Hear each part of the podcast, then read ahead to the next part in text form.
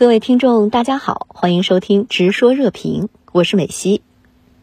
相关话题来连线特约评论员刘和平。刘先生您好，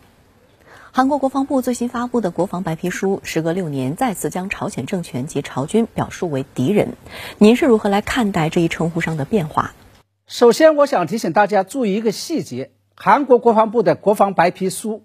并没有将跟自己同文同种、同血缘的朝鲜民众称为敌人。而是故意而又明确地将朝鲜政权与朝鲜军队表述为了敌人。这一表述背后的潜台词其实就是，朝韩双方是意识形态上的敌人，或者说意识形态上的敌对才是朝韩双方敌对的真正根源。这是朝韩关系的本质，是赤裸裸的现实，也是朝韩两国的基本国策与战略。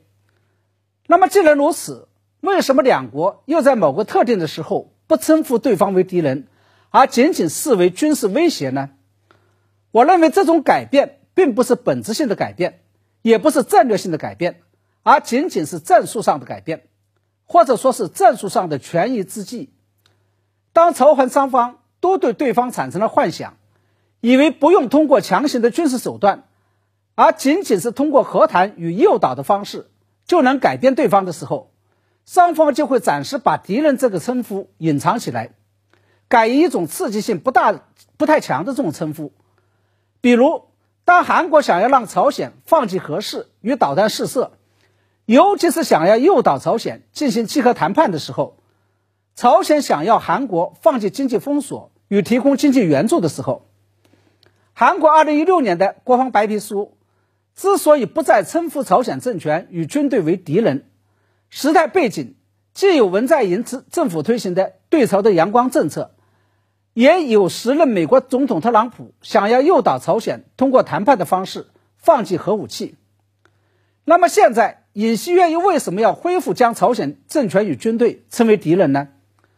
按照最新的这份国防白皮书的说法，是因为朝鲜近来持续试射导弹，加大了对韩国的威胁。我认为这并不是真正的原因。真正的原因是因为特朗普时期推动的通过和谈方式来诱导朝鲜契合的做法失败了。拜登上台之后，完全推翻了特朗普的劝和促谈政策。那韩国国防部最新发布的国防白皮书再次将朝鲜政权及朝军表述为敌人，会不会导致半岛局势进一步紧张，甚至是失控？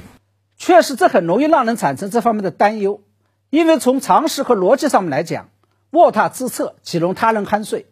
更何况是敌人，凡是敌人都是要被消灭的。但是我认为，朝韩两国相互恢复称呼对方为敌人，并不会导致双方爆发一场歼敌战争，甚至都不会导致半岛局势出现明显的升级。这背后的原因有两个：第一个是我在前面讲到了，朝韩双方相互将对方的政权与军队视为敌人，这本来就是两国关系的真相与实质。有时候不将对方称呼为敌人，只不过是一种战术上的权宜之计，是出于某些特殊的需要而采取的迷惑对方的手段。因此啊，双方互称为敌人，只不过是实至名归、面对现实的结果。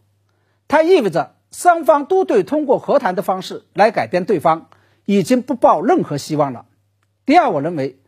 朝韩双方不仅都要面对将对方视为敌人的严峻现实。而且都要面对另外一个残酷的现实，那就是双方都要面对谁也消灭不了那个近在咫尺的敌人的现实。在这里啊，我还是想引用那句网上的流行语：“我就喜欢看你看不惯我，却又干不掉我的样子。”因为它非常恰当又非常生动形象地描述了当前半岛双方的现状。也就是说，半岛的僵局将会一直持续下去。至少在目前还看不到任何破局的征兆。